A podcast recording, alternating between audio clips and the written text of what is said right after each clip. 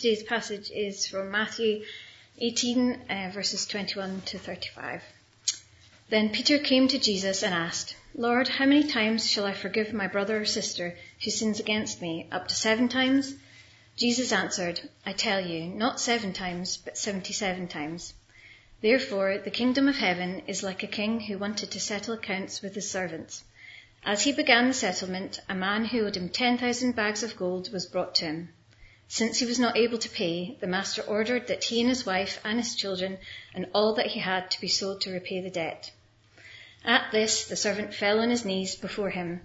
Be patient with me, he begged, and I will pay back everything. The servant's master took pity on him, cancelled the debt, and let him go. But when that servant went out, he found one of his fellow servants who owed him a hundred silver coins. He grabbed him and began to choke him. Pay back what you owe me, he demanded. His fellow servant fell to his knees and begged him, Be patient with me, and I will pay it back. But he refused. Instead, he went off and had the man thrown into prison until he could pay the debt. When the other servants saw what had happened, they were outraged and went and told their master everything that had happened. Then the master called the servant in. You wicked servant, he said, I cancelled all that debt of yours because you had begged me to. Shouldn't you have had mercy on your fellow servant, just as I had on you? In anger, his master handed him over to the jailers to be tortured until he should pay back all he owed. This is how my heavenly Father will treat each of you unless you forgive your brother or sister from your heart. Um, thanks to, to, Alison for reading. Thank you to Andrew for, for leading us through this morning. Um, for those I've not met, my name's Adam, um, as Andrew said, and usually this time on a Sunday morning I'd be um, in Chalmers um, over in Morningside. Um, and this is my second time. Um, I was here, I think, at the end of uh, last summer in August. Um, and it is such a joy um, to be joining you again this morning. Um, really great to be with you. Uh, it's been a great encouragement.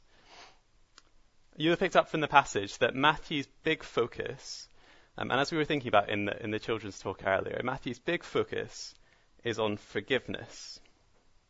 And that's how this passage gets introduced with Peter's question, verse 21. Then Peter came to Jesus and asked, Lord, how many times shall I forgive my brother or sister who sins against me? So the big focus of this passage is on how Christians should forgive one another. And the way that Christians should live in this area should make us stand out from the world around us. In the arena of forgiveness, followers of Jesus are called to be radically countercultural. Peter asks, How many times shall I forgive my brother or sister who sins against me? Up to seven? verse 22, Jesus answered, I tell you, not seven times, but 77 times. And I take it Jesus isn't just redrawing the boundary. I take it he's not saying seven times isn't quite enough. Maybe if you kind of get up to 77 um, times forgiving someone, then you can do what you like. Then it's, you're fine to hold the grudge. Now, I don't think Jesus is redrawing the boundary. I think he's removing it completely. This is just his way of saying that the way Christians relate to one another when one Christian wrongs another is to be radical. It massively exceeds our expectations of what is normal. I mean, just uh, compare it to the world that we live in. I don't know if you're familiar with cancel culture. Um, it's where people are shunned by a group in society for something that they've said or done. Um, so here's an example to give you an idea. The author J.K. Rowling was cancelled a couple of years ago um, for comments that she made about transgenderism. And so following on from that, people started to distance themselves from her. They refused to work with her. And um, some even boycotted her work, or at least they kept enjoying it, but pretended that she had nothing to do with it. Cancel culture says you do something disagreeable, and it's the end of the road for you. But it's actually worth saying, even some secular voices are a little bit uncomfortable with cancel culture. But I think what is more common is the idea that if someone wrongs us or if they offend us, it is totally fine and actually encouraged and applauded to just cut them out of our lives. I mean, it's okay to just move on. They're not worth it. why go through the process of painful forgiveness when it would be far easier to just do a social cleanup on anyone who hurts us? I think this is a mindset that exists throughout our worlds and indeed in our own hearts. Well, Christians are called to radical forgiveness. And I do hope that we'll go away from this morning not just with a command to follow, but I hope we'll see that in the gospel we have a legitimately powerful and effective motivation to forgive. Against the backdrop of a world that holds grudges and our hearts that are slow to forgive others, the Christian message frees us and liberates us to show forgiveness. And before we dive in, it is worth saying from the start that this kind of radical forgiveness that Christians are called to can feel unnatural. And in a lot of cases, it can even feel wrong. And in a group of people this size, I'm sure there will be some sitting here for whom forgiveness is a deeply painful topic. I mean, even think of the relatively um, small, trivial examples where we find this hard. Um, a spouse um, leaving you to do the washing up again, leaving laundry on the floor, a colleague misrepresenting you in a meeting, driver pulling out in front of you. In church, someone doesn't show up one week, leaving you to serve the tea and coffee by yourself. Even in fairly trivial wrongs, we don't find it easy to let go. It's painful, and if we're honest, we kind of like holding on to that feeling that we have the moral high grounds. But then there are far more deep hurts that we might have gone through in life. Some of the most awful things that sinful humans do to one another. I think situations where there's been abandonment or abuse or lies in a relationship, where one person has done serious damage to another the kinds of things that stick with a person long after the events. And it might feel like some of those deep hurts are impossible to forgive. And in many cases, we might ask, is it even right? And I think at this point, before we go any further, it'd be good to define what is it we mean by forgiveness. And I think really simply it means we determine not to hold a grudge, not to hold someone's debt against them, just like we were thinking about in the children's talk earlier. It is a commitment not to hold a grudge. Uh, it's probably worth saying now too that this doesn't always mean full reconciliation, that things will go back exactly to the way that they were before. I mean, that depends on the people that are involved and the nature of the offence. So it doesn't necessarily mean full reconciliation, but it does mean that we commit to not harboring resentment and holding their offense over them. And one last thing that's really important that we nail down forgiveness won't feel like, and it isn't, a checkbox exercise, a kind of one and done deal. Particularly where there's been deep hurt, forgiveness is an ongoing process of reapplying the gospel logic to our hearts. Forgiveness is often a battle in our minds and in our hearts.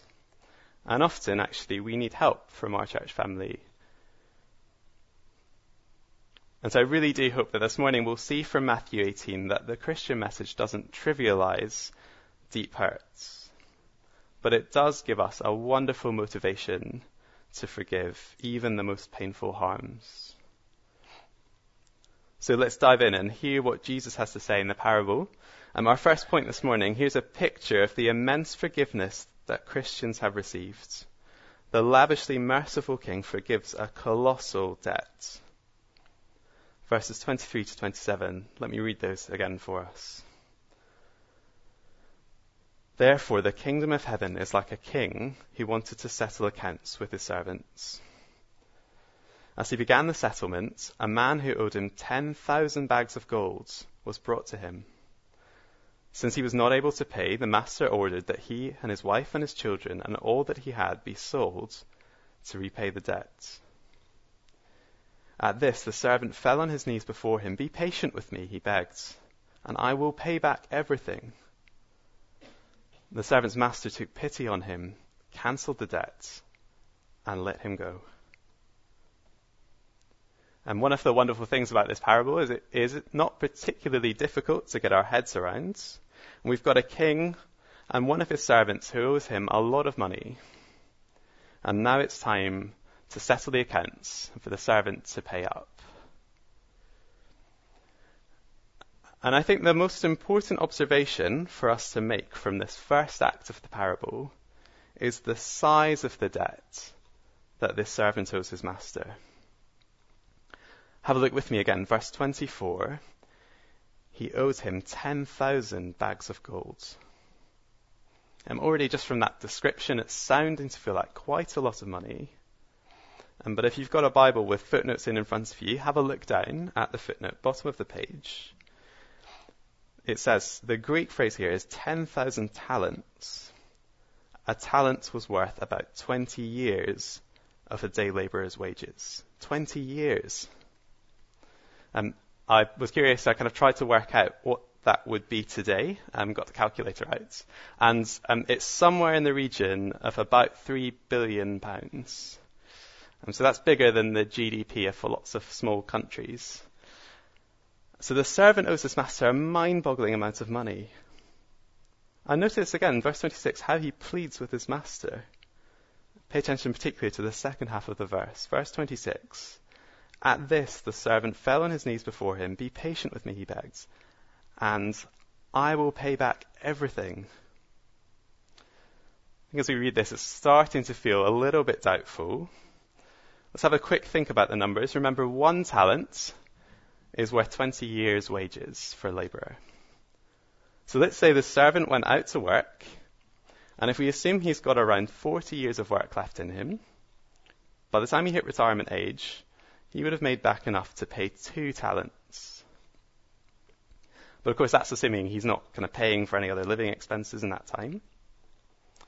If this servant wanted to pay back the full 10,000 talents, well, you might have worked out he'd need to work for another 200,000 years with no other outgoing living expenses. So I think the problem here is um, lifespan really gets in the way. So the size of this man's debt is terrifying. It's a debt he has absolutely no hope of ever repaying. And the servant knows this. Verse 26, um, it's not a, a genuine um, promise to pay back. He's throwing a Hail Mary before he loses everything. He's taking one last chance. And it's with that in mind that verse 27 is so precious. The king hears his servant's cry of desperation. And he doesn't ask him he doesn't kind of give him more time. Notice he just writes off the debt entirely. 10,000 talents written off in an instant. Verse 27 The servant's master took pity on him, cancelled the debt, and let him go. And remember, if you look at verse 23, this is um, to be a picture for us of what things are like in the kingdom of heaven. It's a picture of the forgiveness that God gives to those who cry out to Him. If we're Christians, we have had an astronomical debt, a paralyzing debt that we could never dream of repaying, just written off. I wonder how often you think of the gospel in terms of this debt being torn up. I think one of the great things about this imagery, particularly, is that, it helps us to feel the weightiness of our sin problem before God's. I mean, just imagine having a debt that size. You'd feel the absolute helplessness and despair. We really can't do anything to pay it back. And to add to that, there's the sheer joyful relief of having such a weight all of a sudden lifted our unpayable debt has been cancelled. And I wonder, do we really think that our problem before God is this big? I mean, how often do we stop and remember the sheer size of the debt that God has forgiven us, that we've racked up before Him? If we're Christians, do we realize that we've been forgiven a debt that is so colossal we could never dream of repaying it. it might be a good thing to go away this afternoon and spend some time reflecting on just how richly merciful and kind God has been in writing off our astronomical debt to Him. Um, it is important to say that um, this um, only applies to those who are trusting Jesus. Um, only those who trust Jesus will have this debt written off. Um, and if you're here this morning and you wouldn't yet call yourself a Christian, um, firstly, we're really glad that you're here. And for you, I wonder what you've made of God's for Matthew 18. Is this extravagantly merciful and generous King how you would have pictured him? And if that is you, please do come and chat afterwards. Um, I'd really love to know what you think. So that's point one. God is lavishly merciful and he's forgiven us an unpayable debt. In the story, the servant's astronomical debt has been graciously written off by the master. As we head into our second point, I wonder what we might expect this newly forgiven servant to do next. Well, as the passage was read earlier, you'll have noticed that his response is wicked. So our next point, the wicked, unmerciful servant refuses to forgive a much smaller debt. Verses 18 to 31. But when that servant went out, he found one of his fellow servants who owed him a hundred silver coins. He grabbed him and began to choke him. Pay back what you owe me, he demanded. His fellow servant went to, fell to his knees and begged him, Be patient with me, I will pay back. But he refused. Instead, he went off and had the man thrown into prison until he could pay back the debt. So here's this wicked servant. He's been treated on the basis of grace himself, but then he immediately refuses to show grace to others. And actually, I don't think we have to do much more than just read these verses to see how wicked and ugly this response is.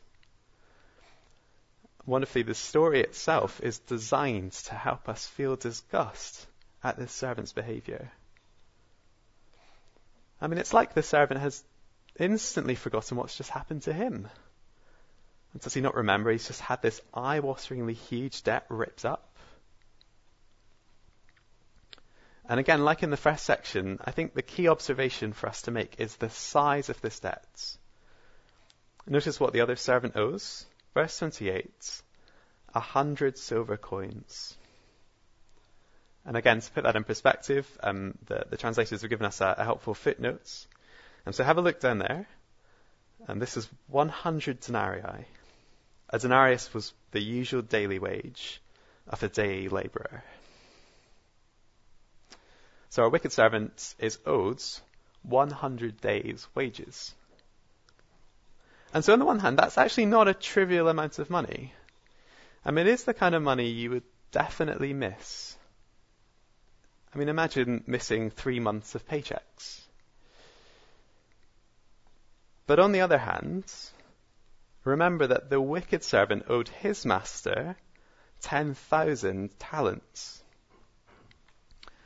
Um, again, I got the calculator right, um, and if my maths is right, the amount that the wicked servant is owed by his fellow servants is 0.00014% of what he owed his master. To put it another way, this debt would take 100 days to work off, but the wicked servant's debts would take 200,000 years. And I do think this kind of size comparison is really helpful when it comes to applying this to ourselves. And let me explain what I mean by that. Whenever someone wrongs us, even the smaller offences, it is a really painful thing. It's hard for us to let go of grudges. Uh, and we have a really big view of ourselves. And so if anyone wrongs us, um, that is a really big deal to us. And it can feel too big to just draw the line under it and move on. And so on the grounds, when we're feeling like this, what difference does Matthew 18 make? Well, I think in those moments, the most important thing to preach to ourselves is the difference between these two debts.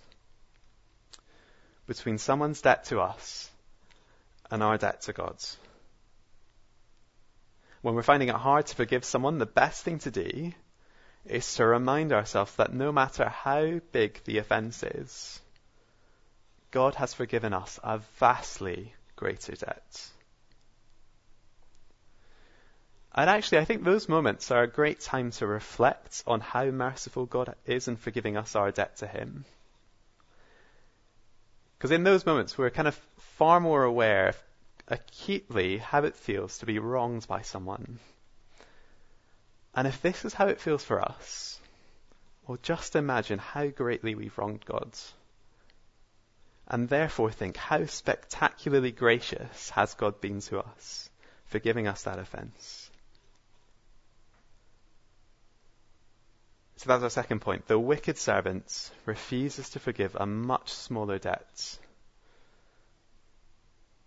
And our third point will really just be pulling together everything that we've seen so far as the king delivers his verdict on this unmerciful servant. Point three, don't be like the wicked servant. If we've received God's lavish forgiveness, we cannot hold, withhold forgiveness from others. Listen again, verse 32. That's what the king says of the servants. You wicked servants, I cancelled all that debt of yours because you begged me to. And here's a summary of the whole thing. Verse 33. Shouldn't you have had mercy on your fellow servants, just as I had on you? And again, I think the point here is fairly simple to get our heads around. If we've had this enormous debt put through the shredder, only because of God's generous determination. And that without that, it would be totally up to us to pay that debt ourselves.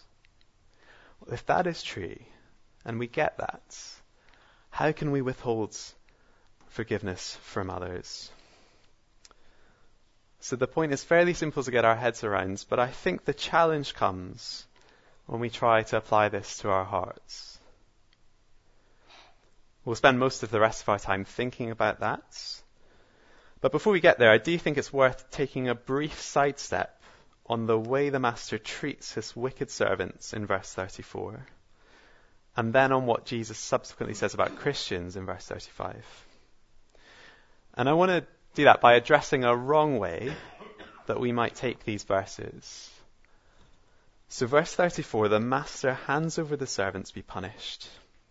His debt is no longer forgiven. And then following that, we get this sobering verse, verse 35. This is how my heavenly Father will treat each of you unless you forgive your brother or sister from the hearts. So, to address a wrong interpretation, is this saying that our salvation is dependent on us forgiving others? That God only shows grace to us and treats us on the basis of grace if we do that to other people first? Um, and I want to say quickly the answer to that is a resounding no. I mean, that would be completely out of step with the rest of Matthew and what the gospel teaches us that we are saved only due to God's grace.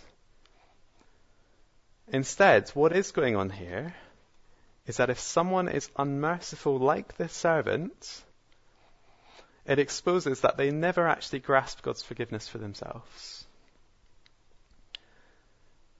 So it's not that our forgiveness of others contributes to our salvation. Instead, our attitude to forgiving others is an indicator of whether we've grasped God's forgiveness of us, that He's written off our massive debts. And so that's the reason that the punishment, I think, in verse 34 is so severe. I think this is a, a kind of an image for, for eternal judgment. The point is because he's choosing not to treat others on the basis of grace, he's showing he hasn't understood the gospel at all. And God's word makes it clear that those who don't accept the gospel of God's free forgiveness for sinners like you and me, well, those people have to pay their own debts. That was just a little sidetrack, um, but now we're back on the main roads. Um, and for the rest of our time, we're going to think about how all of this might cash out in someone's life. How might this truth work itself out on the grounds if someone really took it to heart. And so think first of the, the smaller examples where we need to forgive someone that we were thinking about earlier. Think of the person you live with who always leaves behind the dirty dishes, or the person who leaves you alone on a church duty without giving enough notice, or the friend who cancels plans at the last minute. In the moment when we're tempted to say something, or to complain to others, or even later down the line to dig it up again, in that moment, instead of doing these things, if we've taken to heart the message of Matthew 18, the first thing we do is preach to ourselves. No matter how annoyed or hurt we are by this person's actions, no matter how big their debt to us feels, remember God has graciously forgiven us an unimaginably greater debt. And just on a practical note, this doesn't necessarily mean we don't talk to the person about what they've done.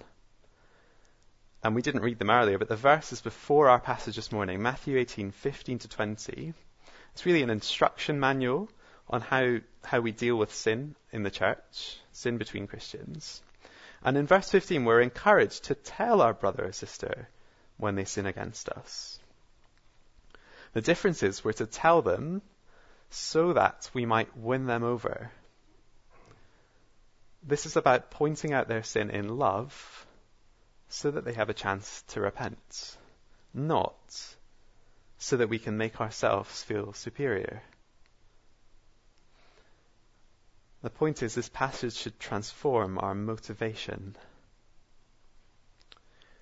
Um, and hopefully that's kind of setting us off um, on the road of thinking um, by ourselves what difference Matthew 18 makes to us, how it might play out. But before we finish, it's important to address some of the greater hurts and how Matthew 18 applies in these cases. What about some of the acutely painful ways that human beings hurt one another? And the first thing to say is just to affirm that this principle of radical forgiveness, it does still apply no matter how serious the hurts.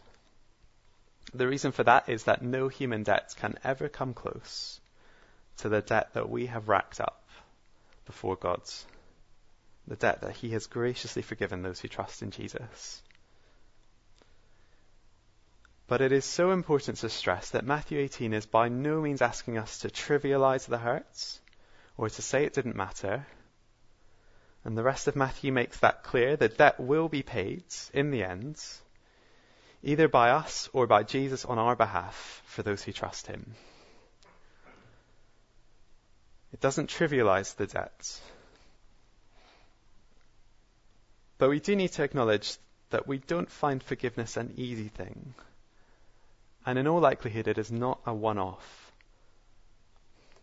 Often in the most extreme cases it is a process over years or even over a lifetime, preaching to ourselves and reapplying God's merciful forgiveness of our debts to our hearts. Every time that, that sense of injustice comes back, we need to reapply the gospel And just before we close, one other practical note. Um, I think it is true to say that forgiveness doesn't mean that there will be no change in a relationship.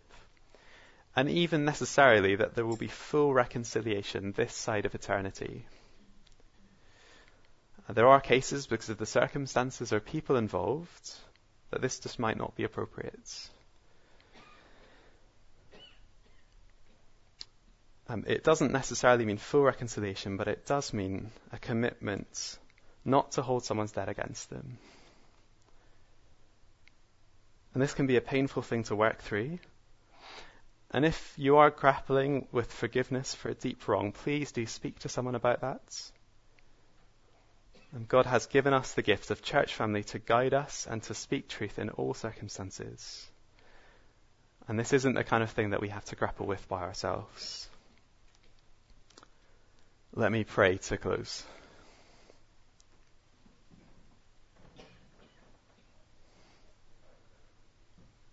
Our gracious and merciful Father, the message of Matthew 18 is a challenging one for all of us. We acknowledge that we don't find forgiveness easy or natural as humans. We praise you that you have forgiven each one of us, if we're trusting Jesus, an astronomical debt. We're astounded at your abundant mercy towards us in the Lord Jesus. Father, please train us and equip us to be those who are radically forgiving. Please help us not to be like the wicked, unmerciful servants.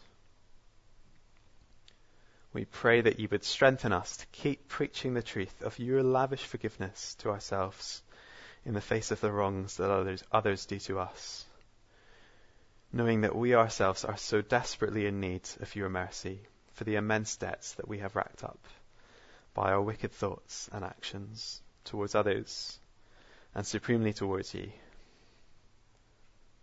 Help us not to be short sighted and forgetful of the grace that you've shown to us. And we pray that your church would be a beacon of light, showing mercy in a world that is slow to forgive. And we pray all these things in Jesus' name and for his glory. Amen.